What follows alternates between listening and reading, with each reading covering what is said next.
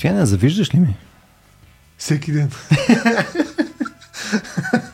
Особено за прическата. Като събуде, това е първата ми мисъл. Между другото, мерси, наистина се старая. Специално заради тебе се старая, не заради някой друг, иначе съм дизастър. Постоянно... Огледалото на разума я наричам аз. А, а, да. Днес познайте за какво ще си говорим. За завист. А, и като, като традиция в Vox Nihili, любимото нещо на Стоян Ставро е първо да минеме през а, дефиниции. Mm. Но преди това, защото знам, че ще избързаш отново да дадеш перфектната дефиниция, mm. нали, то няма как, то това е твоето основно нещо. Вайло искаше да прочете една много основополагаща история първоначално. Да. Ами, някак си вдъхновявайки се от още от предишния път, когато говорихме за очността, mm. а, на мен ми хрумна, че има една може би интересна притча, която се споменава в Стария Завет, която добре може да ни насочи и да ни даде някакъв ориентир към това как да мислим за виста. Става дума за м- известната притча за Соломоновия съд, за това, че две блудници живеели на едно място и двете родили деца. Едната вечер едната жена задушила детето си и на сутринта, ставайки, виждайки, че той е умрял, го разменила с детето на другата, което било живо. Събуждайки се втората жена, отивайки, веднага познава, че това не е нейното дете. Между тях избухва огромен, разбира се, скандал, а, чие дете е мъртво и чие дете е живо те отиват в крайна сметка, стигат до, до, до цар Соломон и той издава станалото от тук насетне популярно като израз на Соломоновската мъдрост решение, което е следното. Царя казал, добре тогава, дайте един нож и разделете детето, така че и едната да има дете и другата да има дете. И в този момент майката, която а, познала детето си, живото дете, казала, царю, окей, отказвам се от него, нека то да живее, нека другата жена вземе това дете. А другата, обръщайки се към царя, казала, нека да е нито мое, нито нейно, делете детето. Това е притчата. И сега обикновено тази притча може да се чете по три различни начина. Mm. Най-честия начин е за мъдростта на царя, която е особена такава диалектическа хитрост, как всъщност той именно целейки да не раздели детето, прави така, че да инициира неговото разделяне. А, вторият прочит е свързан с жертвокотовността на майката, която познава детето си и решава да се откаже от него, за да може то да живее. А, и обикновено тези два прочита са най-популярните. Mm. А, но някак си те оставят в сянка какво се случва според мен с главния герой в тази история. А главният герой в тази история не е нито жертвоготовната жена, нито царя. Главният герой според мен е, третата, е другата жена, а, третият участник, която, забележете, казва разделяйте детето. Нека да е нито мое, нито нейно. Тоест, след като аз не мога да го имам, и тя не трябва да го има. Хм. И според мен този, а, този отговор съдържа два ориентира, които са основополагащи за осмисленето на зависта. От една страна, желанието да имаш нещо, което нямаш, нещо, което си изгубил, а, а другият притежава. И на второ място, злобата, желанието mm. да навредиш, желанието, ако ти нямаш това, никой друг да не го притежава. Едно желание, което се канализира по абсолютно разрушителен начин, а, който притчата улавя невероятно добре в, представете си, този образ на детето, което се разделя между двете жени, за да може и едната да има дете, и половин дете, и другата да има половин дете, което само по себе си е нонсенс. И забележете, в тази ситуация се намира човек, не просто майка, се намира човек, който казва делете детето. Мисля, че това е подходящо за да започнем а, нашия разговор за зависта. Да. Варо, ти би ли разделил детето? Точно колко деца би разделил всъщност? Нека я почнем от там. Защото очевидно би разделил детето. В смисъл 3, 5, 11. Що за въпрос? 24. Бе, те машинно ли ще ги делим? Е, смисъл, Трябва да са четен брой. някаква механизация ще използваш Механизация на деленето. на децата. Трябва да са четен на... Иначе как ще ги разделиш? Или на три ще ги делиш?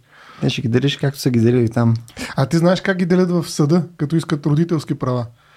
А, през време. не, не е по Соломоновски. Е, Да, по някакъв начин ги делят пак. Да. Деленето на децата е не е като умножението им. Така че дай да ги оставим на страна.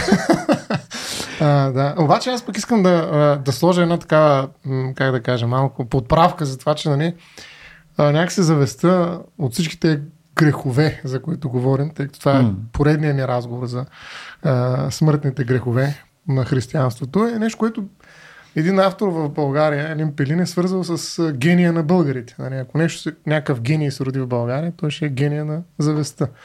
Като нали, става въпрос за ситуация, в която участва Пенчо Славейков, нали, Елин Пелин, едно писмо, което е адресирано до Елин Пелин, но всъщност не стига до него, защото Пенчо Славейков го хваща пръв, поради една или друга причина, без значение, и го накъсва на малки лищчета, ето го деленето. Тук обаче не на две, ами на много малки парчета и го хвърля. След това случайно Елин Пелин разбира от друг, че има такова писмо до него, което е било предложение, тъй като харесали негов разказ да бъде преведен на друг език и публикуван в чужбина.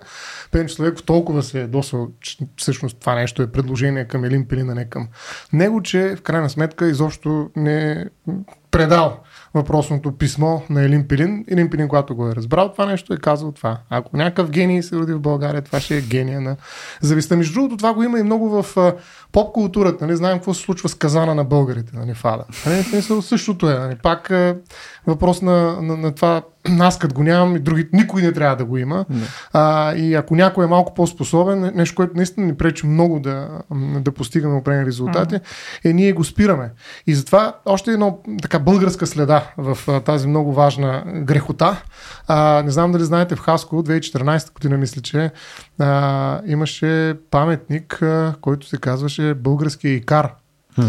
А, това е един човек, Икар, очевидно, на вариация българска по българина, а, разперил крак, крака, а, крила и две ръце, които са го хванали и не му позволяват да лети.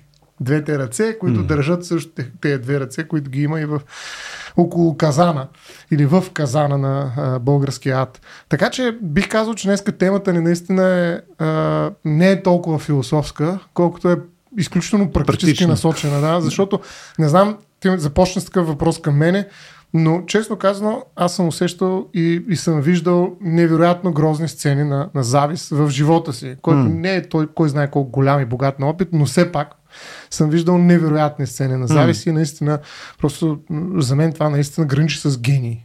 Гения на... Но ти все пак, все пак не ми отговори. И, и тук само в, в първоначалния ми въпрос, нали, мисъл, ти завиждаш ли ми наистина? Мисля, на- направи го като шега. Ама в крайна сметка завиждаш ли ми? Или завиждаш ли като цяло пълно в ежедневието? Случва ли се наистина да завиждаш? А, да, еми случва се, да. Случва се. Сега въпросът е за какво по-скоро трябва да. Със сигурно те завиждам за нещо. Сега въпросът е да помисля върху за Наистина какво. ли? Еми, как не? За мен има завистта е градуално усещане. То Мгм. не е, как да кажа, или го имаш, или го нямаш. Мгм. Тоест, плюс това, а, ние ще говорим повече за негативите, които със сигурност са изключително тежки като последици на зависта, но в него има, в това усещане, чувство или както го нарека, а, има и някакъв позитивизъм. Може би, не знам дали с него трябва да почнем, но действително за мен зависта дава възможност. Той, той е двигател, нали, на базата едно сравнение а, те вкарва в някаква конкуренция с другия. Тоест ти можеш да използваш завистта като двигател, за да постигнеш поне резултати. Нали, някой смята даже, че завистта е в основата на прогреса едва ли не. Тъй като завиждам на други, аз искам да имам повече пари, повече, по-добри коли и т.н. Едно състезание, в което растежът се превръща в основен критерий за успех. Нали. Но то е състезание, нали, как кажа, с голяма доза нещастие, защото ти винаги, а, ако се сравниш с някой друг, няма да си колкото него, което означава, че ако това е начинът по който се опитваш да станеш щастлив, със сигурност ще загубиш доста от времето си, ако не и целия си живот. Така че в завистта има някаква доза от нея, може би е здравословна. Тоест, нали, това сравнение, да кажеш все пак като сверка с реалността. Абе, аз се чувствам много добре, ама дали е така наистина? Я да погледна в съседа, я, нали, какво се случва там. А, там е по-добре, бе. Нещо явно аз не правя. Но, но въпросът е какво се случва там. Обикновено завестта, след като направиш това сравнение, те кара не толкова да, да, да си щастлив и ти, т.е. да постигнеш това, което искаш ти, а да постигнеш повече от това, което другия иска. С което измества искането и до някаква степен почваш да искаш той да бъде, да няма това, което има. но негативен. Аз съм, да. аз съм съгласен с това, което каза Стоян. Може би ще стигнем до него. Да, действително, все пак да не забравяме, че има една такава а, как да кажа, една особеност на организационната култура или възможност а, да се проектира определена организационна култура, в която, да кажем, се излъчва служител на месеца, неговата снимка се поставя на видно място в офиса, а, по, афишират се бонусите, които примерно той получава и така нататък, с което се стимулират а, тези идентификации, които се правят, които трябва да се направят от служителите с този, който е изтъкнат като пример, но същевременно и постоянно всъщност се напомня по един имплицитен начин за, техно, за техните несъвършенства, за това, че те не могат да го достигнат. А, и по този начин се създава един особен опит, който в крайна сметка а, трябва да си кажем е опит в случая на на монетаризиране. Той е опит на някаква форма на експлоатация. В смисъл такъв да може да се из, из, оползотвори по възможно най-добрия начин човешкия ресурс в случая е... от страна на, на служителите. Тоест от страна на фирмата, на, на ръководството, на менеджмента към, към служителите. Но, но това е през съревнование по-скоро. В смисъл, това е, зависта може да е последствие. Така, това, което казах и това, което има отношение към това, което Стоян каза, но аз действително а, не мога да си представя зависта без желание за разрушение на онзи, който а, притежава това, което аз не притежавам.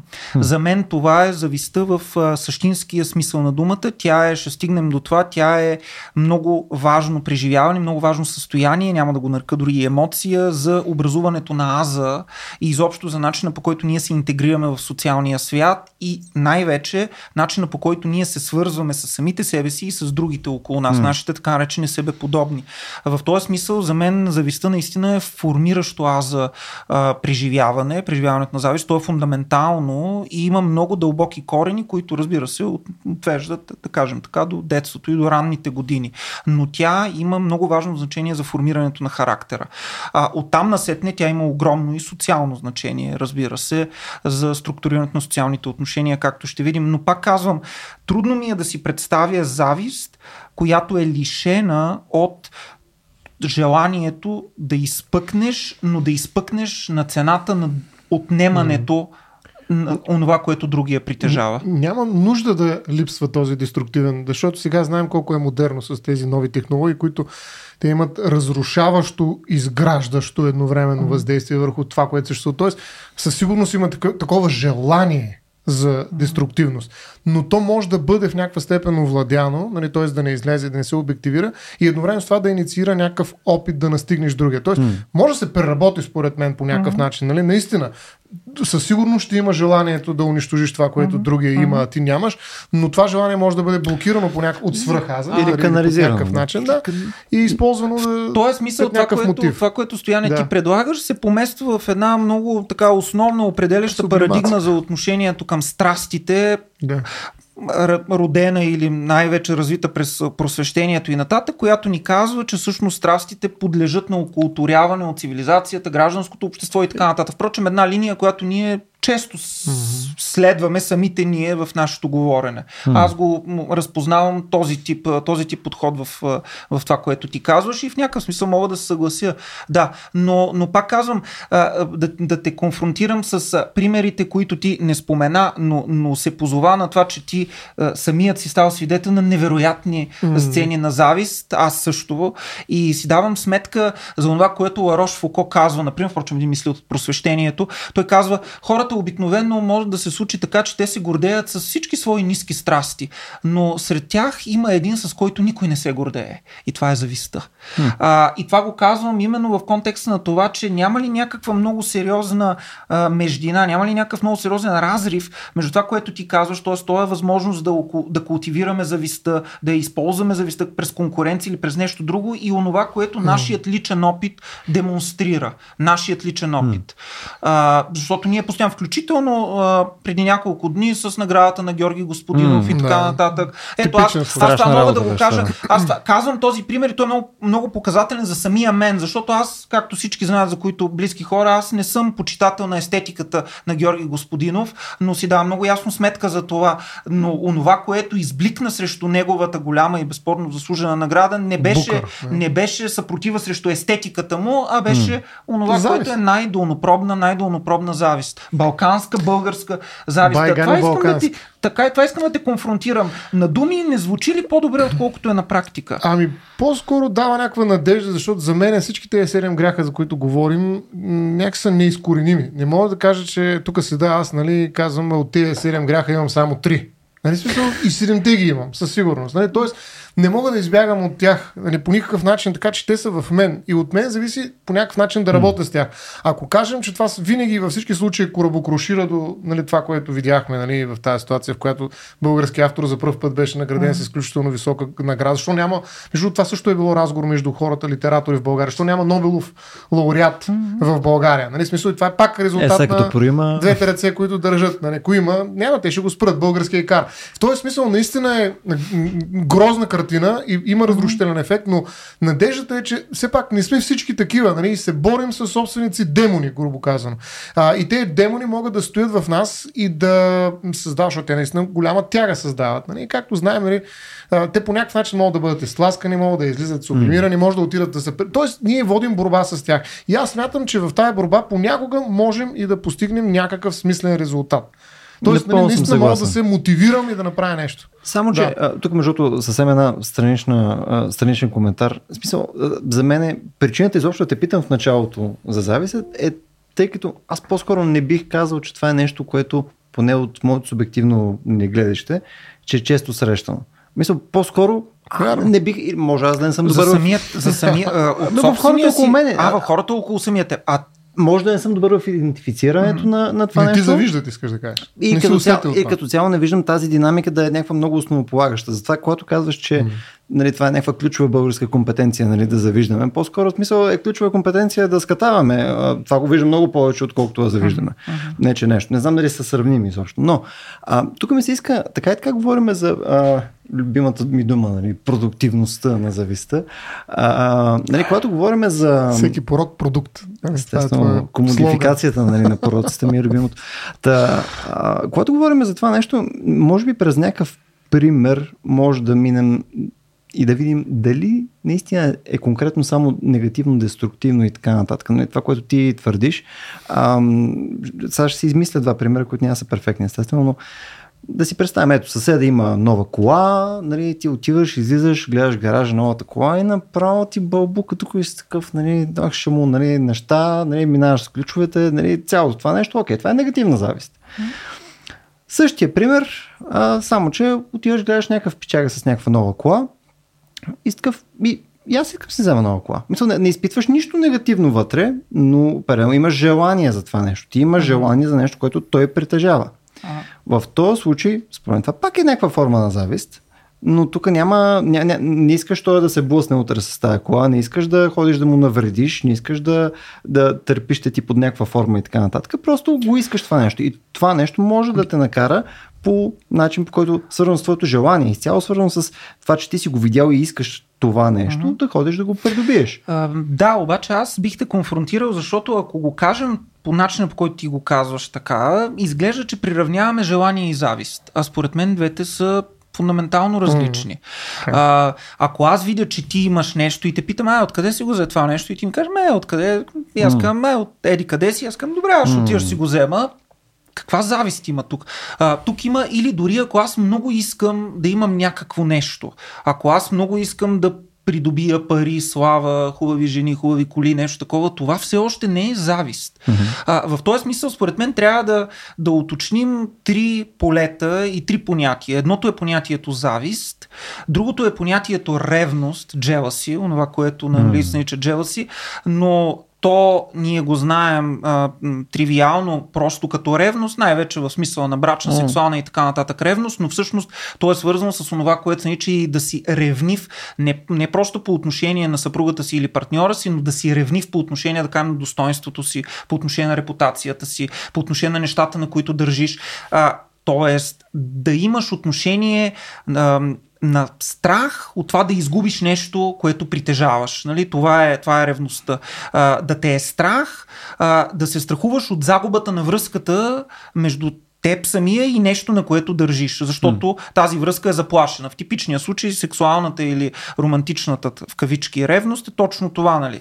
В кавички. А, от, от трета страна, простото желание. Това, което се нарича лонгинг, mm. простия купнеж. Нали? А, той също трябва да, се, трябва да се разграничи, защото купнежите са някакси, поне аз ги чета, доста по-общо, доста, по, доста по-генерално. Нали? Искам да имам нещо, искам да имам, искам да имам, искам да имам. Но това не е опредметено и не е по-точно казано, не е канализирано през фигурата на някой друг. За мен а, сега го казвам така, после ще кажа и нещо друго. За завист трябват задължително двама и даже не задължително двама, но трима. Защото а, този, на когото завиждаме, се ползва с нещо, което някой трети му го е дал. И всъщност отношението е между мен и третия, между които двамата стои статус втория. имаш предвид или? Да кажем статус, да кажем нещо, аз за това го казвам. Uh-huh. След малко ще дам пример, имам точен пример, но това искам да ти кажа, да, да го разговорим така. Завист, ревност или ревнивост и купнеш. А, защото аз трудно ми е да, да помисля, че има такава завист. Виждам просто новата ти кола и казваме, аз ще отиваш си купи, отивам и си купувам. Нали? Mm-hmm. Къде е зависта тук? Между другото, тази, за тази благородна завист, нали, благородно ти завиждам, mm-hmm. за мен е много чист пример на лицемерие. Защото... Между другото, Кант, да, извинявай, че те прекъсвам, да. Кант е категорично против и той казва, във всеки един случай, в който ние казваме, че завиждам на някого за семейството ми и така, така, все едно, че е нещо нормално, казва Кант, човек да изпитва завист, което за него категорично не е. Това е един от най-отвратителните човешки пороци. Ами, хм. а, не, не за първ път съм а, в противоречие с Кант, така че няма проблем с това, но а, така ли иначе за Двата мен наистина... Да, да. Е, Стоян чак до там, чак до там. Но, но да, а, за мен е много важно е наистина тая злоба. М. за която а, може би по някакъв начин каза и Валя, но, но не експлицитно, защото желанието, когато е свързано с злоба, то почва да върви, така да се каже, да припада към а, зависта. Защото а, това, че аз желая нещо, което някой има друг, само по себе си не е завист. Аз смятам така. Наистина, това е нали, някакво желание. Ето, продава, това е даже цялата ни търговска, целият пазар нали, се гради на това желание. Нали, на, не е толкова, как да кажа, не е порок, не е още повече пък смъртен грях. Нали, желанието. Нали, то е м, това, което осигурява динамиката на нашите отношения. Така че, когато обаче това желание бъде свързано с злоба към конкретен човек, така се каже, адхомине. Mm. Нали, защото завестта не е просто желание с обект. Нали, имам към еди той си обект, искам да го имам. А то е злоба, т.е. то е някаква интенция негативна към определен М. субект. Нали, Който не има знам нещо, дали- което да. нямам аз, Да, и да което кажем. някой трети, окей, го признава. Ще- да, да, речем. Но това вече е нали, някаква ситуация. Тоест, желанието е по-скоро обектно насочено, докато злобата, която стои в основата на завистта, е субектно насочена. Тя е адхомине. Аз към точно този човек нали, да бъде лишен от нещо и той да страда. Защото има едно, едно желание това да страда той.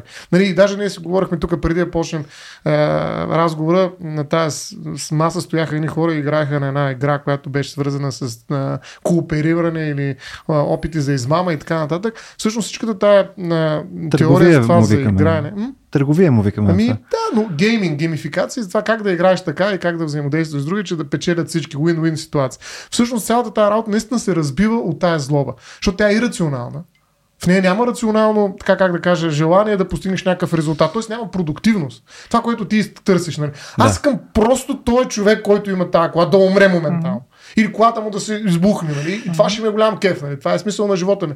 А с какво ще се случи с мен няма значение след това вече. Имам един пример, между другото, който, според мен е ужасно сладък. И ще А, разкажа вица след това, ще Да. разкажа виц след А, това. преди, да знам, при, при два месеца, примерно, минах там през един парк и две деца на детска площадка, едното стои и яде нещо там, не помня, сладолет ли беше, не, не, някакво дребно нещо стои и го яде, другото стои и го гледа, ма стои и го гледа в лицето, пило го гледа половин минута нещо такова, ми се стои и цикли. И това какво направи нещо се разсея го изпусна. И само това като видя, като го изпусна, и като се усмихна на другото лице. Съм направо като как грейна, като почна му се смее, не онова ревна и така нататък. Но беше просто перфектно, разбираш, едно беше като режисирано. Нали, просто изпитва, ти виждаш, че това другото дете изпитва Абсолютно. безкрайно количество Нищо удоволствие не от е това нещо. сладолет, нали? Не, ето няма, Ето, не е свърш, просто че абсолютно. искало този сладолет. Да, но Обаче не е важен сладоледа. Да. Ох, как, как го изпусна този сладолет, Да. перфектно направо. Да. Беше много красиво. Ето, примера, който ти даваш, демонстрира добре а, тази страст на зависта, която предшества ставането на субекта mm. и която в някакъв смисъл ни разкрива много за това какво означава да си човек, какво означава да си аз, какво означава да имаш отношение към някой друг, какво означава а, ти да живееш за това отношение и как ти интерпретираш това отношение и съответно какви са ползите, които изличаш от това отношение за самия себе си. Аз ще mm. да дам един пример с, разказах вица преди да започнем на Стоян, един французин, един англичанин и един руснак хванали златната рибка. Тя разбира се им казала да си пожелаят нещо, което ще, някакво желание, което тя ще изпълни. Англичанин наказал, ами аз Моя най-добър приятел има чудесна вила, която има лозе, има страхотно така градина. С това. Аз искам, искам по-голяма, по-голямо имение, с по-голямо лозе, с повече възможности. Златната рибка, разбира се, му изпълнила желанието. Французина казал нещо от труда на ми, моят еди кой си колега има страхотна жена, има страхотно семейство, желаят много добре, но аз искам още по-хубава жена да имам с още повече деца. И златната рибка му изпълнила, разбира се, желанието, всички щастливи доволни. Накрая дошъл ред на руснака, който дали е руснак или българин или това, както казахме, не, това няма значение. Да, е с, Балкан може да е и така, широка е славянската душа. Дошъл ред на руснака и тук, абе, моя съсед има тук една крава, Едната рибка стои така вече и не чака. Ми тая крава дава страхотно мляко, много, много, много мляко. Това мляко става най-хубавото сирене, най-хубавото, най-хубавата сметана, най-хубавото, най-хубавото масло се бие от това. И златната рибка си казва, добре, добре, пич, добре, какво, какво, какво за тая крава? Еми е така, искам да я няма. Е така, да я няма тая хубава крава, да я няма. Сладоледа. Същата, същата работа, да, да. същата работа като, като сладоледа. А, но а, Нека да, кажа, нека да кажа нещо и фруидиско малко. А, време. До, до, до, до време. Е. Много се въздържах, много се въздържах от анализата. Значи е много въпроси вече. Много се задържахме без да сме намерили анализата, но вижте, трябва да е ясно, че Трите големи фигури на анализата в 20 век, Зигмунд Фройд, бащата основател, Мелани Клайн, Жак Лакан, по различни поводи са имали възможност да говорят за това какво е зависта, да интерпретират феномена на зависта, при това да го интерпретират в определено фундаментален ключ. А, Фройд цитира в а, своето произведение от 20-те години на масова психология и анализ на Аза, цитира случката с Соломон, а, като доказателство за това, че всъщност в човека няма никакъв стаден инстинкт, никаква социалност, която е вродена, а, една теза, която английските антрополози от края на 19 век отстояват, в случая и в началото на 20 век, в случая той влиза в полемика с един Уилям Тротър, който е, има книга за стадния инстинкт от човека, което всъщност представлява вариант на Зоон Политикон, тази известна фигура на Аристотел, която обаче е прекарана през антропологията и през биологията. Виждам, просто ти просто чакаш да, да си свърши изказването, но а, какво казва Фройд? Какво казва Фройд Любо?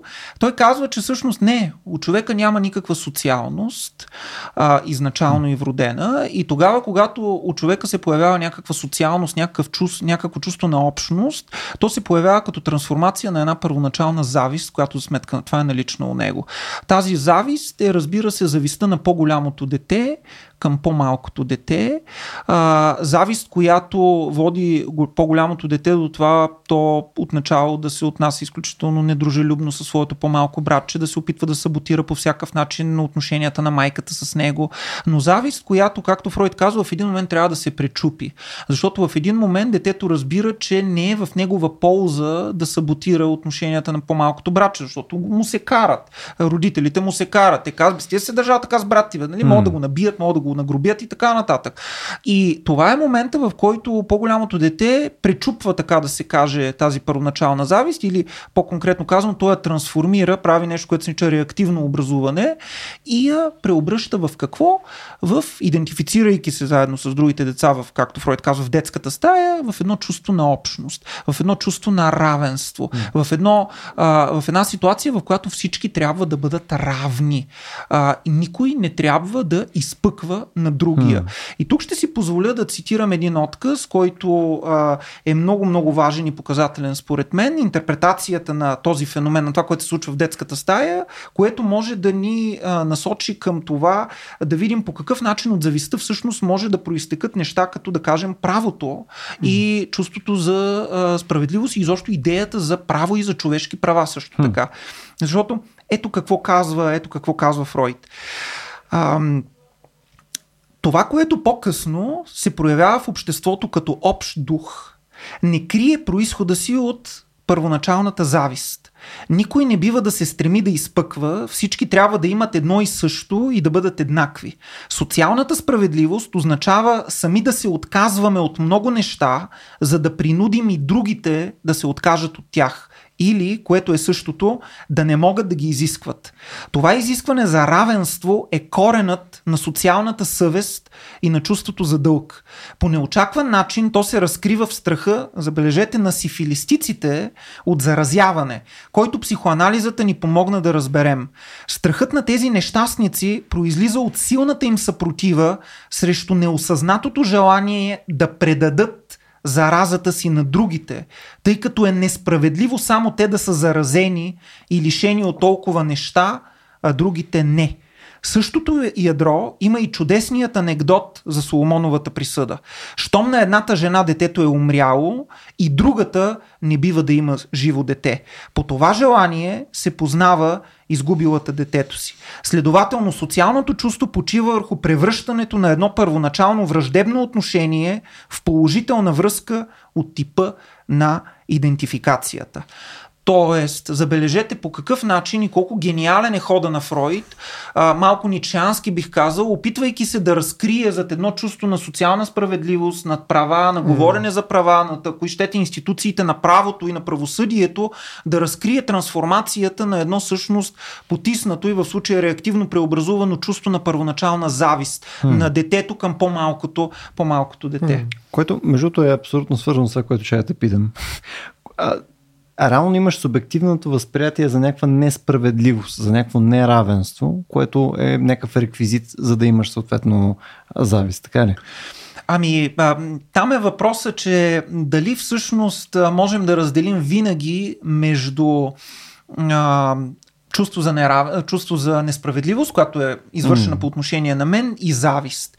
А, впрочем, Хелмут Шок а, или Штрок, ако не ме лъжа памета, един известен изследовател на феномена на завестта, социолог и антрополог, а, въвежда и нещо като критерии, а, кога може да направим разлика между завист и несправедливост, на която сме били жертва. Той казва така, когато mm. ние премерим отвън навътре ситуацията и видим, че тя отвън навътре изглежда и демонстрира признаци на неравенство и на несправедливост, тогава означава, че действително става дума за неравенство и несправедливост, на което ние сме подложени. Когато обаче се оказва така, че всъщност само аз твърдя, че съм жертва, mm. без обаче нищо обективно да, да не може отвън навътре да бъде измерено по този критерий и да сочи към това, че аз действително съм жертва на това, става дума за завист. Но това дали го приемаме този критерий или не е се тая. Въпросът е, че е много важно да видим, да, и аз адресирам и към Стоян, кога зависта се преоблича по начина по който Фройд казва, в чувството на това, че всъщност не аз завиждам,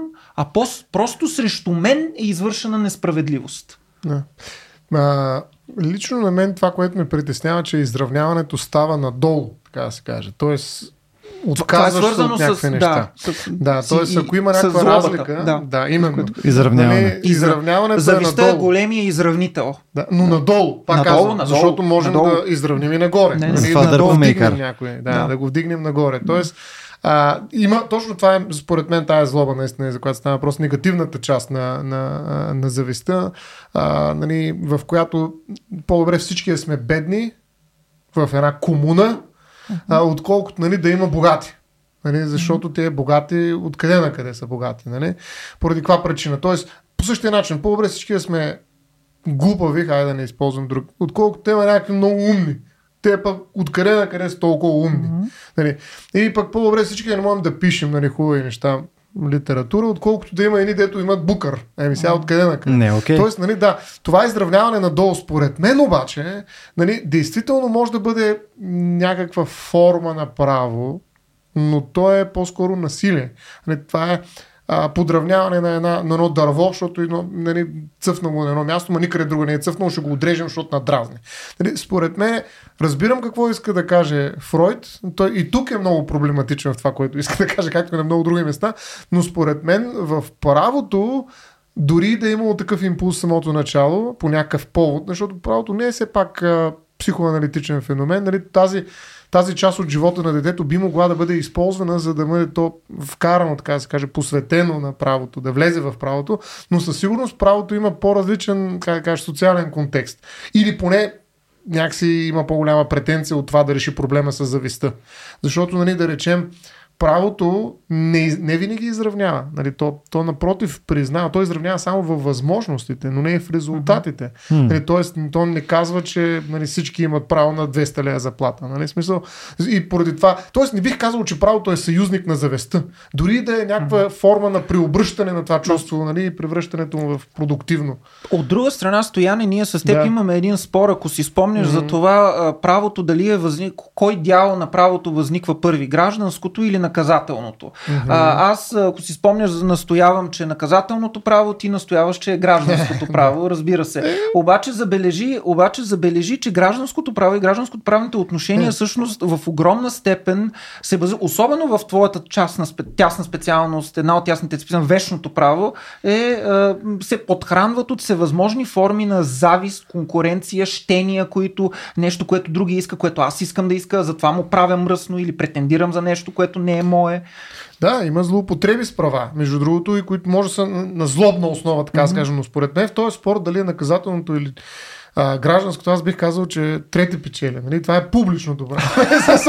Обикновено, нали, той ето държи властта, който е, определя е, публичното. Ама то е наказателното е част нали, да, Е, така е, но добре. публичното, нали, административното бих казал добре. даже. Така че те ще печелят. Това ти е нова, това ти е нова теория. Двамата сега, се караме трети печели. От сега измисли тази теория. Не, това е факт, как го погледна. Нали, така че, да, да. Само да ви върна все пак към, към това, което Валю каза, тъй като според мен това, това е полезно място, през което да направим нали, някакво разграничение. Дали, дали наистина до някъде е зависта, дали след това е примерно просто несправедливост.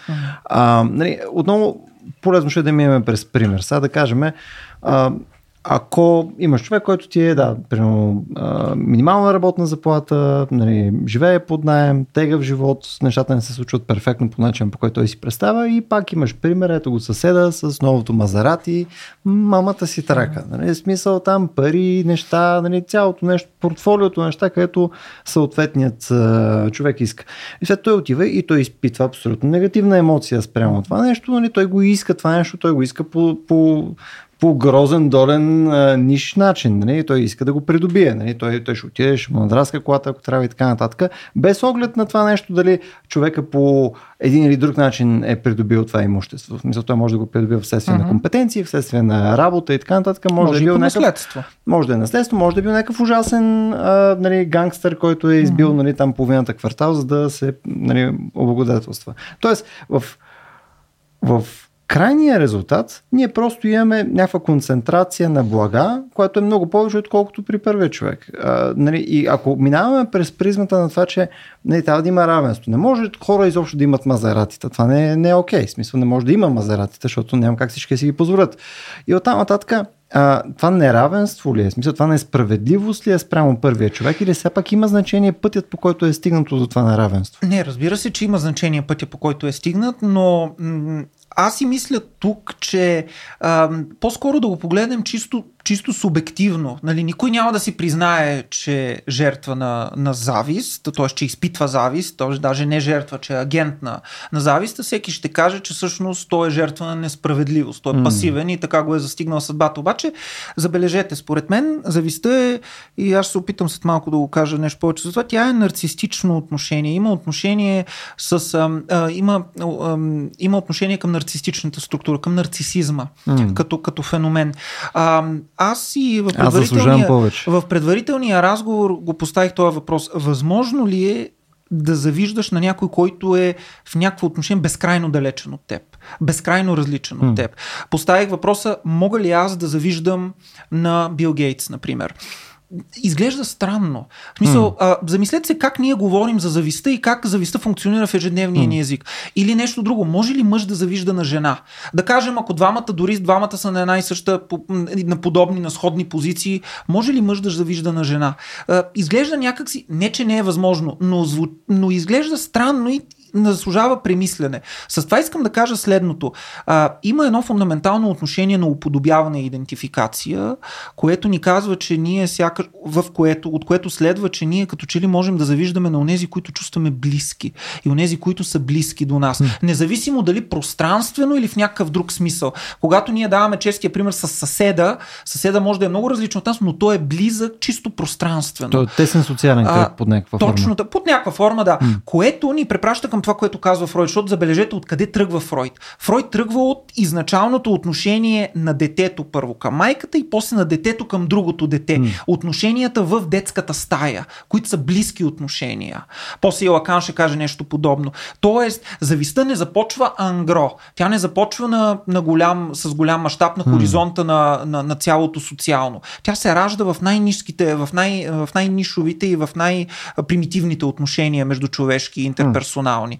Затова аз си мисля, че можем да завиждаме на онези, които по някакъв начин разпознаваме като подобни на нас, но като почти подобни. Тоест има нещо, което превърта цялата работа. Той е същия като мене, бе, на същите години, почти същото образование, същите това, на една и съща улица живеем, колеги сме в университета, той беше в съседната група, mm. и двамата завършихме, и аз отличник, и той отличник. И какво стана така? И двамата адвокати, той кара мазерати, нали? Пък аз стоя и си чудя как да, как да вържа двата края. Нали? И двамата сме адвокати, и двамата се. Това обаче гледай какво нещо. Mm. Нали? Тоест почти подобен, Ама това почти е камъчето, което преобръща колата на зависта в да, този случай. По съседство да. така да се каже, завиждаме. А, да, действително, това показва отношението ни към звездите. Нали? Смисъл, ако гледаме по телевизията в Холивуд някакви хора, mm. които карат на каквито и да било коли. Точно така. Напротив, даже може да ги боготворим. Ще кажем, Точно е, така. голяма да. работа, те да. страшни са, но няма да им завидим. Нали? Да. Защото наистина там залога не е нашия живот. Там е по-скоро някакво представление. Докато тук, нали, когато живеят до този, и аз тръгвам с Трабанта, па той с mm. Мерцедеса, нали, очевидно имам някакъв проблем. Нали, защото той ми го натрапва. Нали? Той влиза в моя свят и ми показва, че аз за нищо не ставам едва ли не. Тоест тук въпрос на самочувствие, не? дори не само на mm. а, някакъв нарцисизъм, и на това, че аз всъщност съм голям загубена в крайна сметка, след като той може mm. и е до мене. И затова знаете, че нали, тези, които се преместват в такива жилищни комплекси, затворен тип с много високо ниво на поддръжка на общите части, макар да получават по-големи доходи. Това е любимата ни тема, между нали? да. Но се чувстват по-нещастни. Защото, до, защото, до етажната собственост. Няма как. Винаги. Карти етажната собственост. Като ги можем да свършим вече. Между трябва да прекъсваме Вокс ни етажна собственост. Това е... и Кант. Нали смисъл двете трябва да са. А, и дефиниции. Но не, наистина, а, а, това е едно сравнение, което ти правиш в рамките на жизнения си свят, нали? За, за да има някакъв залог за теб. Нали, не е абстрактно сравнение. Нали, по принцип, някой е живял на моята възраст, е имал или какво си. Хубаво, голям статистика. Нали, или някакъв любопитен факт. Но когато е част от жизнения ми свят той човек ме дразне, той е като цири. Нали, той, той, ми вади очите. Нали, аз трябва да реагирам по някакъв начин и обикновено просто трябва да го залича, да го махна от моя свят, за да живее спокойно. И затова е много, много опасно. Нали, наистина, по-скоро, ако търсиш щастие, е опасно и няма да го намериш. Ако наистина търсиш щастието, като се опитваш да влезеш все по-богати квартали, по-богати богати и по-богати, защото там сравнението може би няма да е в а, а, твоя полза. И това между другото обяснява един от причините, защо програмистите живеят добре в България защото се сравняват с много ниски критерии, това ги прави щастливи. Добре, е ако, ако приемаме, че това е по-скоро някакво социално действие, което е нали, отвътре навън, нали, смисъл, ти, ти виждаш Стоян Ставро, няма как да не му завиждаш на Стоян Ставро, нали, този изполин на, на българското право и подкасти и така нататък. Мисъл, то е нещо, което ти проектираш навънка.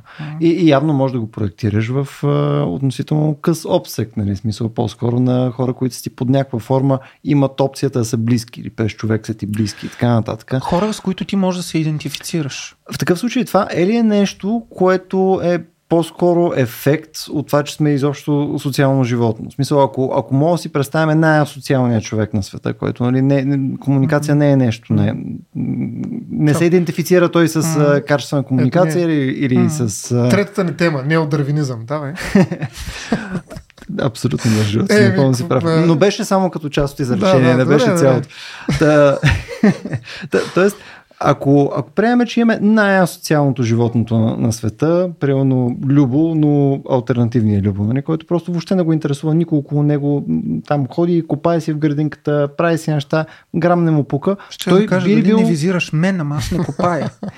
Е, може да почнеш, ако ми завиждаш за това. Но ако този човек съответно има всичките други проявления на асоциалност, той способен ли е да изпитва в такъв случай и завист? Според мен не.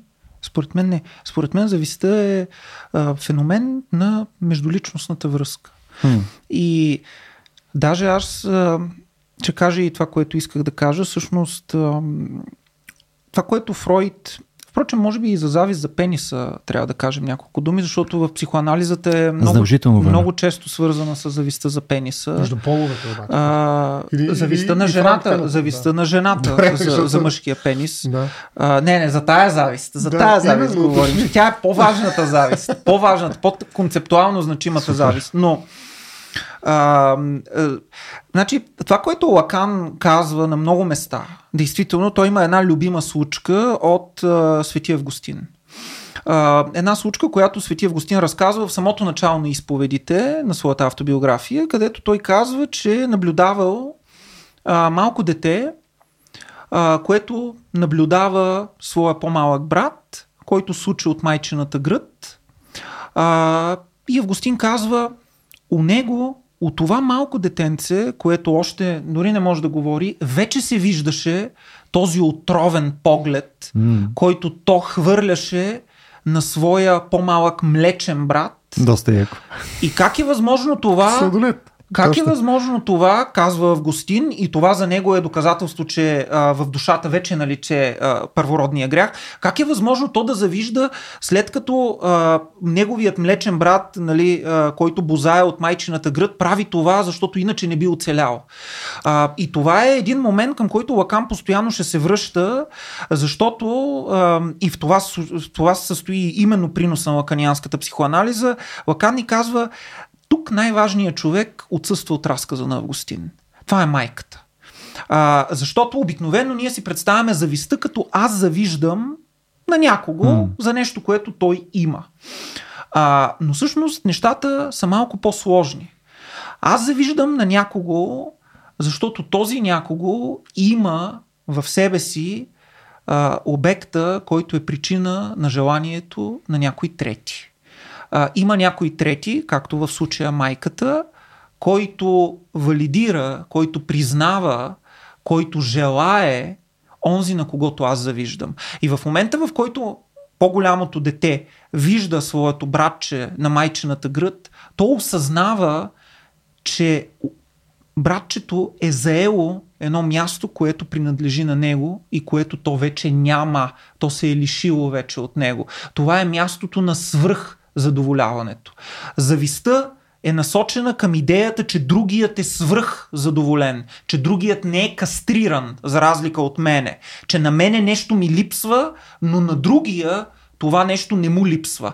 Аз наблюдавам детето и виждам как той е на майчината гръд и осъзнавам, че то е заело моето място че на мястото, където има едно свръхзадоволяване, на мястото, където другият желае, Тоест, малкото братче носи нещо в себе си, което очевидно кара майката да го държи в себе си и да го храни и това нещо е обратчето, а не у мене, тази ситуация, казва Лакан, е ситуацията, която подлежи в основа, която стои в основата на всяка завист.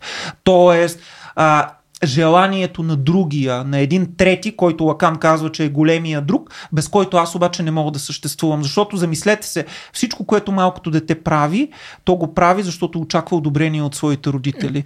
И ако не бъде одобрено и признато, това е хигелианска идея, нали? Ако не бъде одобрено и признато от родителите си, то чувства собственото си аз като разкапано и като разкапващо се. То чувства колапс вътре в себе си. Няма кой да го поддържа. Защо няма кой да го поддържа? Защото погледът, и с малко ще кажа и нещо за това, погледът на майката е на друго място. Къде е? Върху по-малкото дете. Защо? Защото очевидно по-малкото дете има нещо, което аз нямам и което осигурява тази връзка с майката, която в случая е главният играч. Защото mm-hmm. онова, към което ние се стремим е другия, третия, големия Не е друг. играч, тя е рефера. Нали, тя Добре, е журито. тя е рефера, ти си прав. Да. Рефера. Защото всяко Големия друг е съревнование- рефер по-скоро, Точно да. така. Съревнованието който е пред някой, позициите. който трябва да Точно каже кой е спечели нали, Точно това така, съревнование. да. Така че тя е, в този смисъл е инстанция. Да.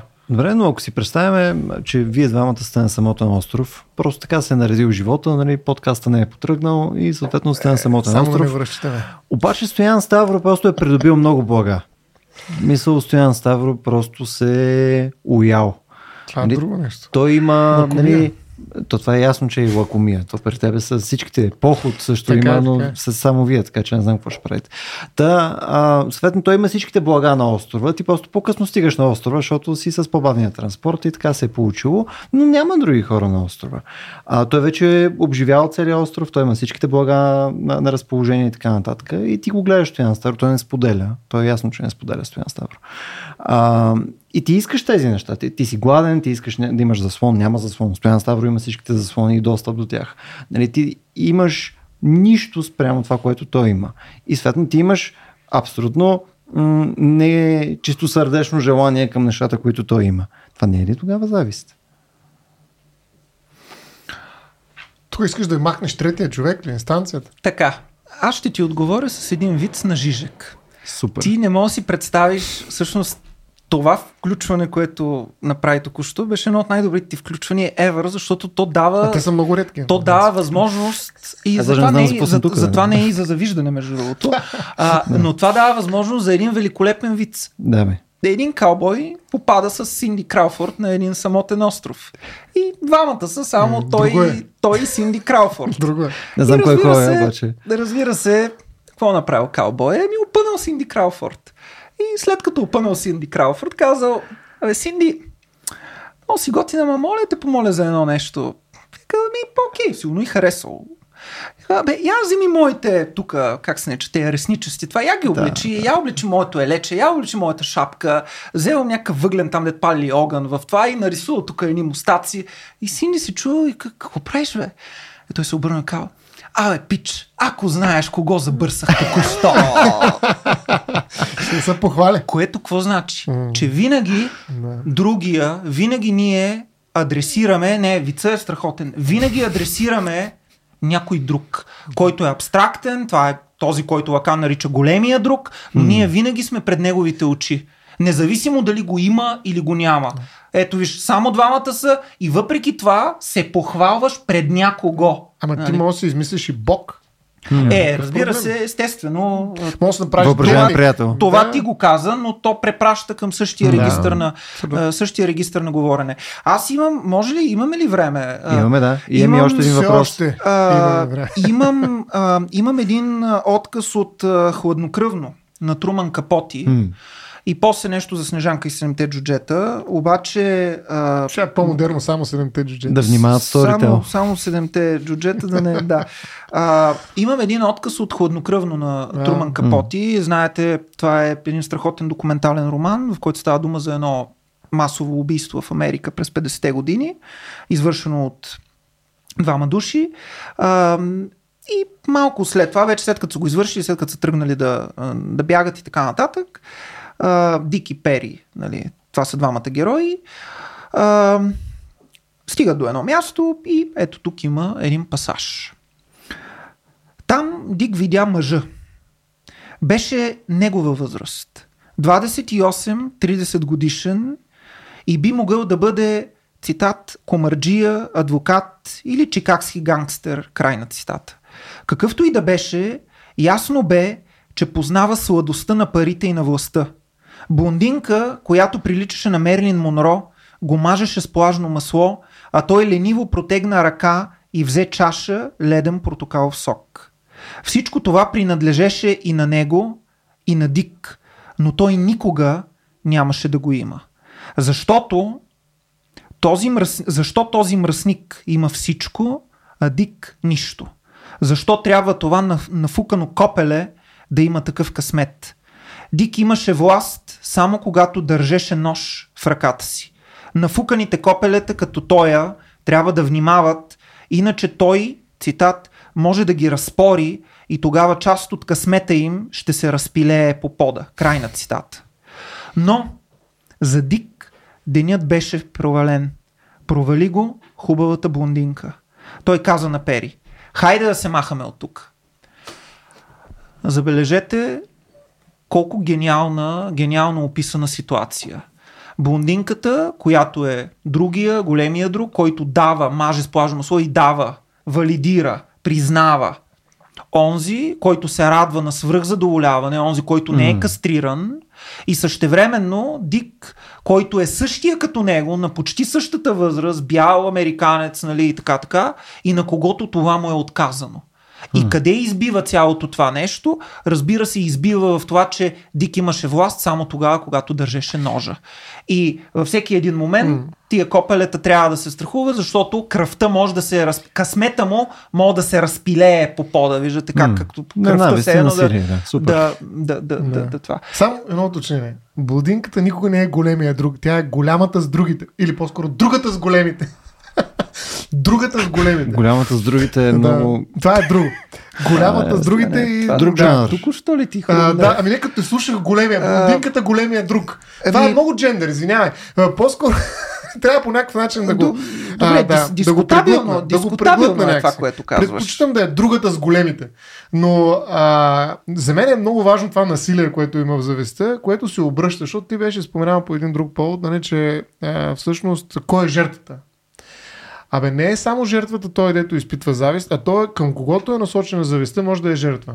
Със сигурност. Ето както в случая, твоя пример беше точно такъв. То най-често той е директна жертва. да, даже. е, да. Да, да, разминало му се е малко тук, нали, но, но реално... в случая с Елин Пелин не, в случая с Елин Пелин по същия начин, нали? В Да. смисъл... Да, Да, кой е жертвата? кой, же, в Не е смисъл, този, же- който изпитва завистта, Да. този, който всъщност е предизвикал. Да. Нали, да.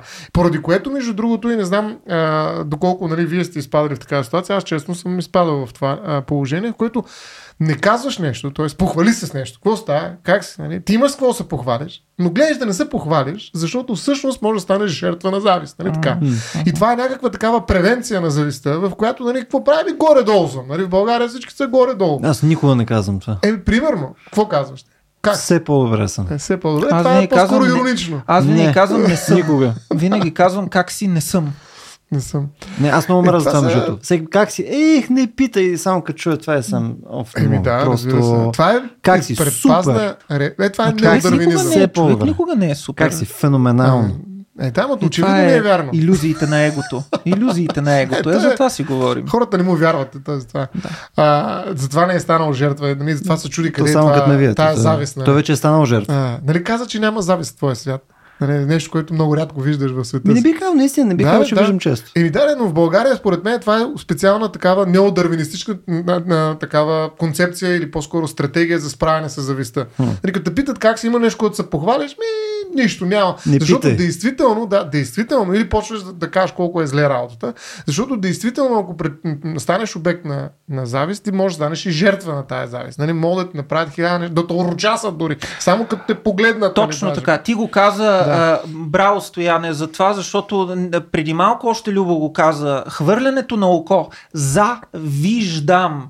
А, инвидия на латински, а, което носи в себе си глагола видо, виждам, но по какъв начин? Хвърлям лошо око, урочасвам. Нали, затова казва, дайте, да не те урочаса, това означава да не те види, да не ти фърли лошо око. Да не ти завиди. Да не ти завиди. А, Nvidia. което, което, показва, което показва до каква степен и нещо, на което и Лакан акцентира, завистта е свързана с погледа. Това, че забе... Да. забележете в разказа в ситуацията на Капоти. На споменатия мъж е в визуалното поле на героя. Той го вижда и той му хвърля поглед. И това хвърляне на този поглед, на цялата ситуация, чашата портокал сок, вижте детайлите, чашата портокал, буднинката, която го маже. Всичко това нещо е изключително конкретно. Той, както Да. Стоян каза, то боде по някакъв начин субекта, който изпитва завист. Но и забележете най-накрая, финала. Денят беше провален. Провали го бундинката. И, Пери, и Дик казва на Пери, айде да се махаме от тук. Забележете, денят беше провален. От кое? Само от това. Защо? Защото някой друг е на мястото, което аз трябва да бъда, някой друг се ползва от онова безкрайно, онова безкрайно блаженство, онази липса на кастрира, кастрираност, да. която мен ме е засегнала, нали? защото аз съм кастриран, аз съм оне, който духа супата, нали? а ето там има някакви, разбира се, това е фантазия. Естествено, трябва да кажем, че завистта е свързана с фанта, фантазия. Да. И между това е отношение, отношението ни към звездите или дори на тях може да не им завиждаме, но ние много често си представяме, че те всъщност едва ли не се къпят в мляко и нали, в, мети, mm. в мети мляко, нали, че те всъщност не страдат, не боледуват и така. Нещо, което не е вярно. Разбираш, това са нашите фантазии, mm. нашите проекции.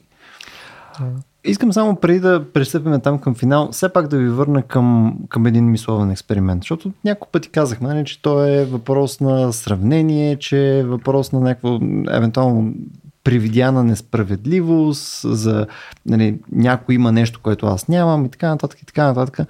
Ако отиваме в една крайност, където си представяме, че поради някаква причина се е случил света, в който имаме перфектна социална справедливост, нали, всички са равни, може са бедни, нали, да приемем, че всички са безкрайно бедни, обаче са равни.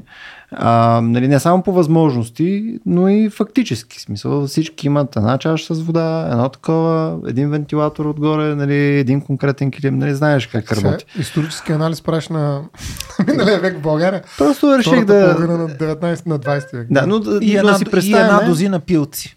Всички. Но си представяме, че нали, дори нямаше елити. Да. Няма, няма хора, които работят, нали, които имат достъп до Кореком, няма Кореком. В смисъл всички имат достъп до едно и също нещо и така нататък. Абсолютно равно. Един петмес от сиво.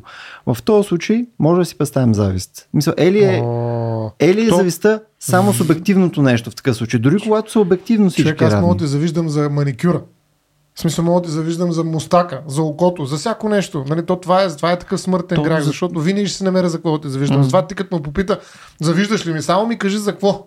Нали, сега мога да изброявам, а ще изложа и себе си. Ще изложа така, че в частен разговор ще обясня, примерно, списъка с първите 10 неща. Тоест, нали, завистта според мен е изключително изобретателна. Нали, мисъл, ага. стига да съм достатъчно нали, така, как, благоразположен, т.е. да не ме боли нещо, да не съм несъстояние изобщо да завижда. Защото все пак трябва да имам някакво благосъстояние, за да завидя. Тоест, трябва да имам някакъв интелект. Аз не случайно това също си а, говорихме в този вездесъщ предварителен разговор, който е по-добър от подкаста, който правим във всички случаи. А, нали, но, а, но зрителите слушателите могат и слушателите само могат да ни завиждат за него. А, еми няма как. Няма да. как. Гледах специално в Байгар балканските разказите, които трябва там да... Нали, исках да видя колко пъти използвам думичката завист. Само 4 пъти. Само 4 пъти, което, нали, да, не са, те 150 няма страници. И въпреки това, за мен беше очудващо как така Байганил Балкански не е завиждал толкова или поне няма разказ за това. А леко ли не е успял да си въобрази някакъв такъв или да бъде свидетел на подобно, което направо не мога да повярвам. Той като тебе, нали, в неговия свят няма от. По-скоро ми се струва, че всъщност.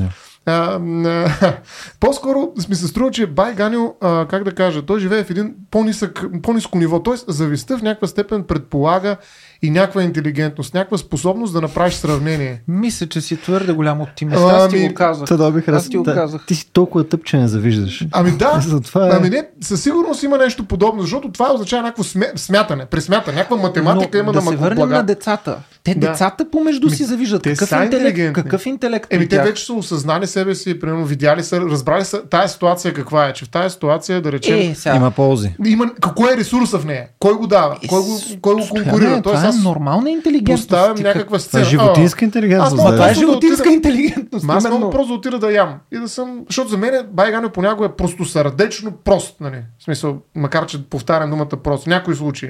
Е, имал с пари, да, платил си. Ми, той това нали, много хора казват, че е леко в крайна сметка обича Байгане, колкото и да го критикува, каквато и антиподна фигура да вижда в него.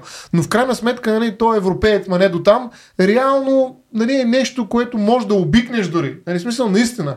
Защото той в него наистина няма тази интелигентност, която може да го направи. Може би като почва да отива на избори, малко по-увеличава тази интелек... Е интелектуална... част да, на книгата. А, не е негативен агент. Дава, да, да. да, но там вече, колкото по-интелигентен си, толкова по-опасно злобен, т.е. толкова по-силна завист може да изпитваш.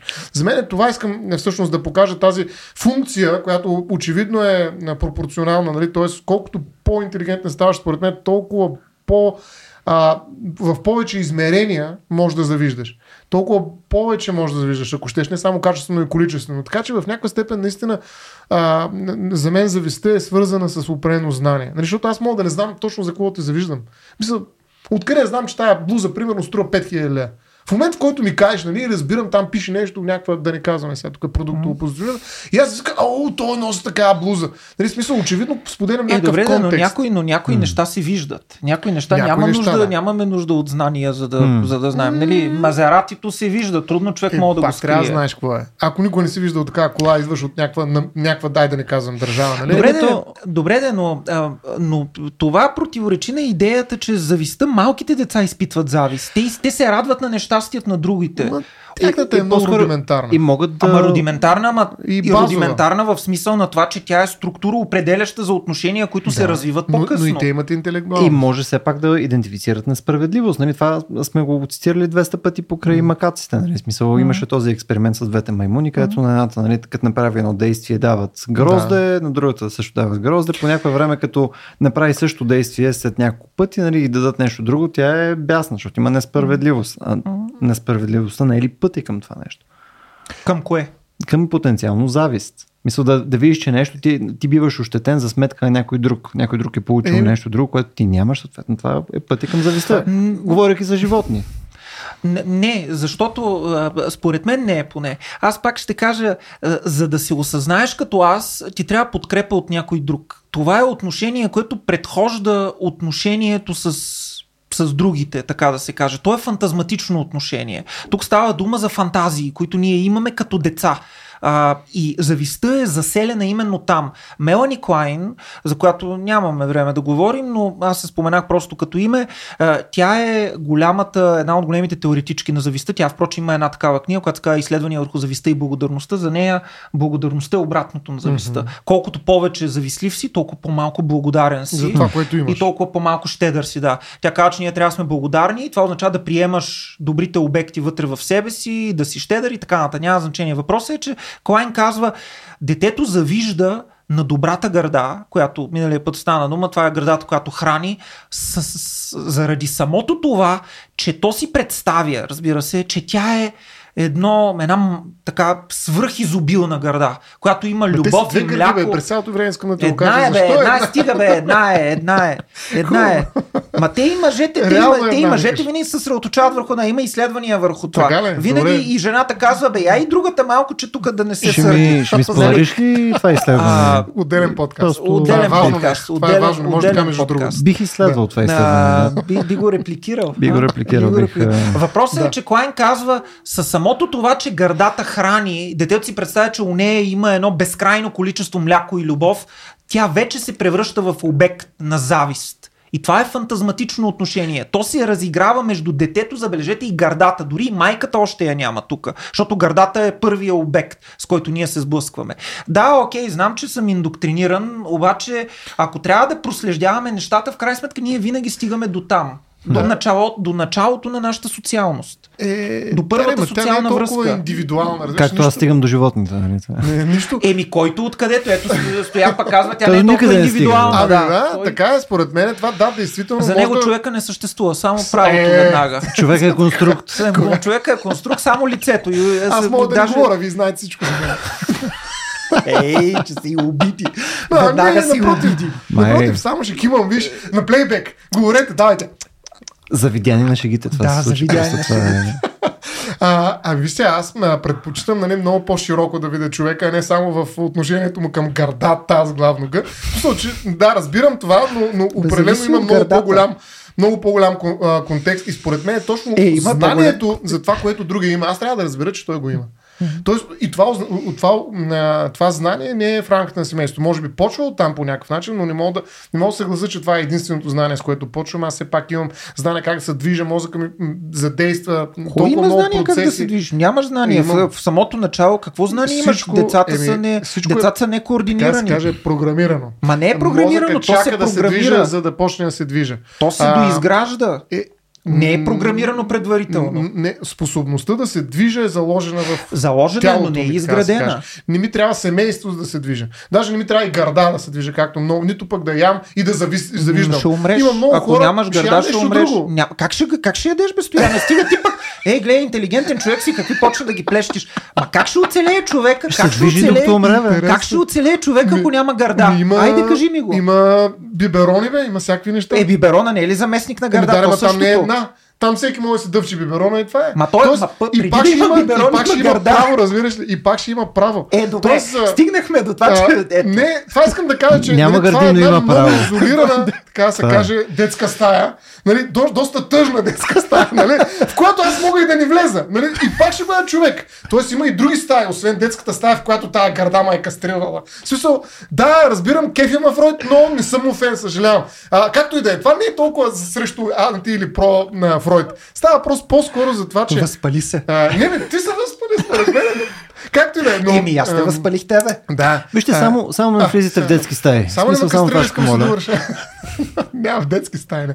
Не, а, а искам да кажа, че това, което ти спомена, всъщност, може би е в основата на много пороци, не само на този смъртни грехове, а именно достъпа до определени ресурси.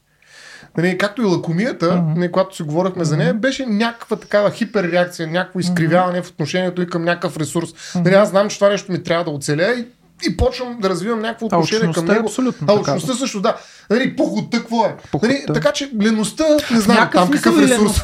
да. Ами ресурс е го нищо да не правиш. Ай ще го Да, видим, ще го да, мислим. Да, абсолютно, но, но отношението ни към ресурсите по някакъв начин се е бъгнало, нещо се е щупило. В случая, това, аз съм видял, че тези ресурси не са мои и вместо да се боря за тях, което е чиста агресия на двама алфа машкари или алфа женкари, няма значение, са борят, нали? Да, алфа женкари. Това е... Вече няма алфа машкари, има само алфа женкари. Не го ли знаете този вид? Заради зависта към А, пениса, аз сега ще кажа нещо. Добре, и, и поради тази причина всъщност аз вече се чупвам, нали, вече нямам, нямам рационално отношение. Вместо да търся победа, нали, в която аз да победа, или пък някаква а, обща заедно да си разпределим някакъв договор, обществен договор, по къвто и да е, дори песимислиш се като Хопс, оптимислиш се като Росо, няма значение, някакъв договор да се разберем нещо за тези ресурси. Нали, и третия вариант е точно зависта. Абе, Майната му на всичко, нали, трябва да ги унищожим тези ресурси, като не могат да са мои. Нали, това е последното. Нали, или ги взимам, нали, и го унищожавам, това е никаква завист, просто минавам през него, нали, а чиста агресия, договаряме се по някакъв начин, или просто унищожавам това нещо и всички умираме. Добре, Което а е- Стояне, защо не го мислиш от тази гледна точка? Това не е последното, това е в началото. И именно за да не се случи това, се минава към договор. Договор е спасение Да, и от от това. двете страни. Да. И Той от и двете. при Хопс И го има. Бо, бо, да, но там всеки срещу е вълк. Нали? То по-скоро изяждам тебе, за да, Ема, да имам да, да, ресурсите ама, ти. ама, ама ти вземам, мога да, да, ти взема жената, ти взема кравата. Докато при завестта го убивам. Нали? Както каза и ти, искам мъртва кравата, не искам да я взема. Е, То е добре, малко да. по-различно. Да, окей, окей. Малко по-различно, По-различно но е. е, ефекта е същ. Нали, Добре, за теб но е ще, същия. ще Ти те губиш. пречукам тебе и ще ти взема кравата. Да. На тебе ще те пречукам, да. Добре, Да. Варио, искаш ли да, завършиш с малко положителна нотка? За зависта за пениса искам да завърша. Разбира се. е, Люба, това е изключително важно. Ние трябваше да почнем Да. с това трябваше да почнем. Не, аз няма да се впускам в подробности. Тази, тя Не, е... няма кажеш и за Аноса сега, смисъл, защото Не, това беше миналия епизод. Не, няма. Миналия Окей. епизод е Аноса. Защото двете неща в един епизод не. А, е, сега от друга страна, Следващия, за похота. следващия.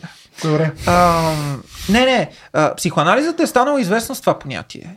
Трудно бихме избягали да говорим за завист и да не кажем за завист, за завист към пениса. Пи на Сенги. А, Супер. и разбира се, това трябва веднага да се каже една изключително каверзна, изключително проблематична област, в която психоанализата се спуска. А, най-напред със самия Фройд, но далеч не толкова еднозначно в развитието на психоанализата след Фройд. Всъщност за какво става дума? А, така наречената завист към пениса е елемент от едиповото отношение и елемент от конструирането на женската сексуалност или по-скоро от концептуализирането на женската сексуалност. Отначало Фройд нали, смята, че детето от мъжки пол се развива по същия начин, както се развива детето от женски пол, но очевидно това не е така и той постепенно си дава сметка за това. Няма да, няма да влизам подробности. Какво ще кажа само? А, в един момент, когато се осъзнава половата разлика, а, у момчето се поражда кастрационен страх от това то да не бъде кастрирано от бащата и Едипов. така нататък. Едиповата ситуация. Докато у момичето се появява идеята, че то вече е било кастрирано. Че то вече е родено, увредено. И разбира се, то насочва а, омразата си към майката, а, която го е родила увредено. Защото го е родила така, защото на него да му липсва нещо, което на определени представители не им липсва. Именно фауса или пениса. Има разлика между двете. Фауса е символично понятие, пениса е реалния орган, няма значение. А, впоследствие обаче, тъй като детето от момичето а, разбира и осъзнава, че самата майка е кастрирана, защото самата майка е като нея същата и лишена от пенис, то а, пренасочва интересите си към бащата, очаквайки, че бащата ще го дари с пенис. Как става даряването с пенис? Като му направи дете. И всъщност това е основната фантазия, която движи малкото момиче по отношение на бащата. Бащата да стане а, баща на дете, което тя ще износи в отробата си. Електра. Електракомплекс, но това е... По... Да, то е, това не е от Фройд. Това, не е, това е по, Валя, да. Фройд. Това е ужасно. А, не, не, не, не е, е ужасно. Не, не е ужасно. А, то е проблематично, то е проблематично, но ако човек се замисли, ще види, че а, вие си двамата почнахте да пиете водата, ви преседна, а, пресъхна ви устата. А, ма не бе, Любо, ти наистина не знаеш, има толкова много истории за момичета, които се държат, казват, аз ще ти бъда принцеса, ти ще ми бъдеш мъж и така, те искат да се женят за баща си. Може би в Южните щати, не знам смисъл. Не, това е много често разпространено, има много често фантазии, има рисунки, има така, това е реалност, която е емпирично валидирана. Въпросът е, че а, тук пениса и детето се успоредяват символично. Те стават символични еквиваленти. Както а, лайното с парите, то впрочем лайно, пари, дете, пенис, всичките те могат да се подредат в една релация. По същия начин момичето приема пениса, получава пенис от бащата, като износи неговото дете. И всъщност Фройд казва, Фройд казва жената, жената има тази завист към пениса се появява по два начина. Първо като желание да имаш пениса вътре в себе си, т.е. да имаш дете от бащата. И на второ място, по-късно вече, по-късно, когато е станало разкачването от бащината фигура, в насладата от пениса в факта, че жените се наслаждават на пениса, в факта, че има едно изначално отношение на наслаждение, не в лаганианския смисъл, в простия смисъл, на жената, която тласка жената към пениса. Всъщност всичко това и едното и другото се възприемат от фройдизма като своего рода компенсации за лишеността на жената от пенис. И Фройд казва, в този комплекс за мъжественост, в желанието на жените да изпъкват, в желанието да бъдат над мъжете, в желанието на, на жените да доминират, всъщност се корени тази завист към пениса. Сега, знам, че тук една феминистка би казала ужасно. Това са ужасяващи неща. Аз казвам, че те, казвам, че а, тезата, да, просто тезата, ужасни. Е, тезата е проблематична, но ако се замислите, ще видите, че всъщност а, а, тя се фиксира върху нещо, което е уникално за човешкото общество и за човешката сексуалност, именно ролята на фауса. И факта, че а, как се осъзнава междуполовата разлика. Това е нещо от изключително значение за едно малко дете. Как то разбира разликата между половете, как то си представя разликата между момчето и момичето, защото ние е ясно как си я представяме или си, си мислим, че си я представяме. Ама едно малко дете, което още на 5-6 години, което няма този, това фоново знание, как то навлиза в тая разлика. Как на него да му обясниш, че ето момиченцето нали, ходи до туалетна, клекнала, ти ходиш право и то пита защо. Ами защото той има нещо, което ти нямаш, а добре, защо защо аз го нямам. Нали, виждаш ли, това са въпроси, които изпълват детското въображение и несъзнаваното, разбира се. И там работи несъзнаваното. И от тук всъщност идва тази еднопосочност на зависта. Да се върнем към темата, че ние може да разберем защо едно момиче, хайде една жена, завижда на един мъж, на едно момче, но не може да разберем обратното. Нали, тоест, за какво да завижда пък един мъж на една жена? Нали, това със сигурност... неща. Мъжа може това да, беше въпроса. Нали, мъжа може е да завижда на мъж. Това е проблематично. Да, да. Защото той си има всичко. Разбира и пенис. Да. Нали, тази обсесия на... Или фаус. Да, тази обсесия на Фройд към пениса. Не само, нали, а, винаги е била проблематична, но не мога да не му признае, че нали, може да се види в много места. Нали, смисъл, какви са първите, така да се каже, обекти на изкуството, които имаме. Нарисувани елени и фалоси. Точно. То нали, е още, супер. Нали, какво, къде, пише или какво си и да бягаме. Нали? Ако мога да. да нарисуваш, да, още по-добре. Нали, смисъл, това е тоест, фалоцентризъм на цивилизацията, а, на културата. Да, така че има го това нещо, със сигурност. Нали? Uh-huh. Сега, аз не бих го преекспонирал до такава степен, но защо пък да не го дръпнеш наистина в, това, да. в този му размер, в който става проблематичен? Нали, как, какъв е размер? Аз го казвам като ми достатъчен. Аз го казвам като по-скоро скандализиращо, защото от, гледна, от феминистична гледна точка това е много, много, много проблематично. Да, много проблематично. Веднага ще скочат и те са скачали и продължават ами... да скачат феминистките, което е, е окей, okay, става, става дебат. Мога да видя защо. Но ще кажа, че и първоначалните жени скочат. аналитици, и, и мъже скачат, скачат, разбира се, да. мъже скачат. Първоначалните жени аналитици се отнасят много така скептично и те самите полемизират с Фройд, но той не се отказва, той не се отказва от тази идея, въпреки че тя търпи а, така модификации в неговото творчество. Но пак казвам, тя насочва към междуполовата разлика. Това е големият въпрос. Въпросът за происхода и за междуполовата разлика, който структурира тези две различни части Ами- на човечеството, мъжете и жените. На нас ни се струва нещо много просто, но всъщност това изобщо не е просто и всъщност това е цялото ни несъзнавано и целият ни фантазматичен живот работи в този регистър. Не съм сигурен обаче, че това нали, е достатъчно силно, за да породи завист, защото, да речем, аз не бих. Сега се опитвам нали, това, което си говорим, да, да си обясня през завистта. Примерно, желанието на една жена да стане мъж през нали, транссексуални практики. Там Нали, по-скоро и тя със се припознава не от е- самото начало да, като не мъж. е завист. Да, със на сигурност не е идентичност, завист, по-скоро. е идентичност, някакъв. да. Сега, как е конструирана тази идентичност, вече е друг въпрос. Тоест, още повече пък има нали, матриархални такива общности, в които със сигурност липса на пенис е било нещо много важно. Нали, защото майката Мгм. може да е нали, тази фигура, която определя нали, а, нормата. Но каже, исторически властта. те са преди патриархата Да. обаче. Тоест, тук Патриархата има, ги- кой на тук кого да завижда, може би има много голямо културно значение, къде точно сме попаднали, поради каква причина, да. Тоест, нали, това просто така се е случило. В тая детска стая такава гърдата, ама в другата може да е друга и може да, да не е гърда, ами да е нещо друго.